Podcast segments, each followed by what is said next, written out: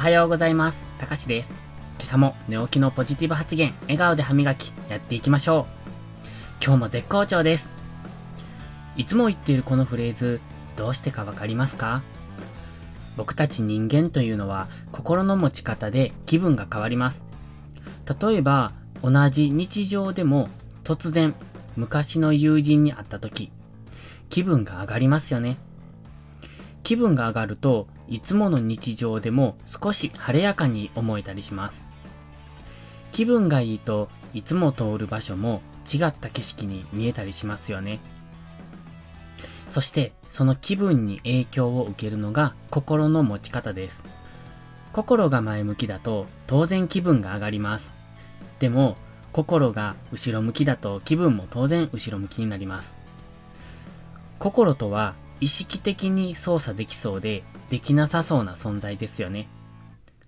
でも言葉は大きく心に作用できます。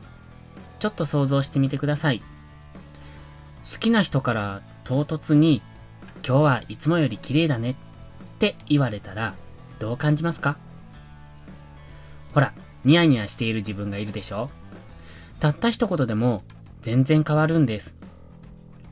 好きな人の言葉が心に作用した瞬間ですね。この場合は影響力が大きいんですけど、自分でも意識的に心に作用させることはできます。それは言葉に出して発するということです。言葉に出すと、その言葉をあなた自身が聞いています。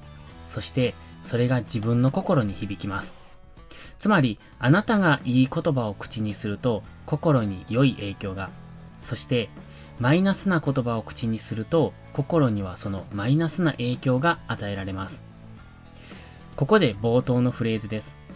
寝起きのポジティブ発言。もうお分かりですよね。朝一番に自分の心に良い言葉を影響させてあげる。そうすると、前日までのマイナスな感情や朝一のだるさ、そしてこれから起こるかもしれない嫌なことへ向けたマイナスな心の状態を無理やりに前向きにしてあげるんです。たったこれだけです。気持ちを込めて、今日も絶好調って元気よく言うだけです。それだけで心の状態が変わりますよ。多分、変わった気分になるってのが正確な表現なのかな。これを毎日続けるんです。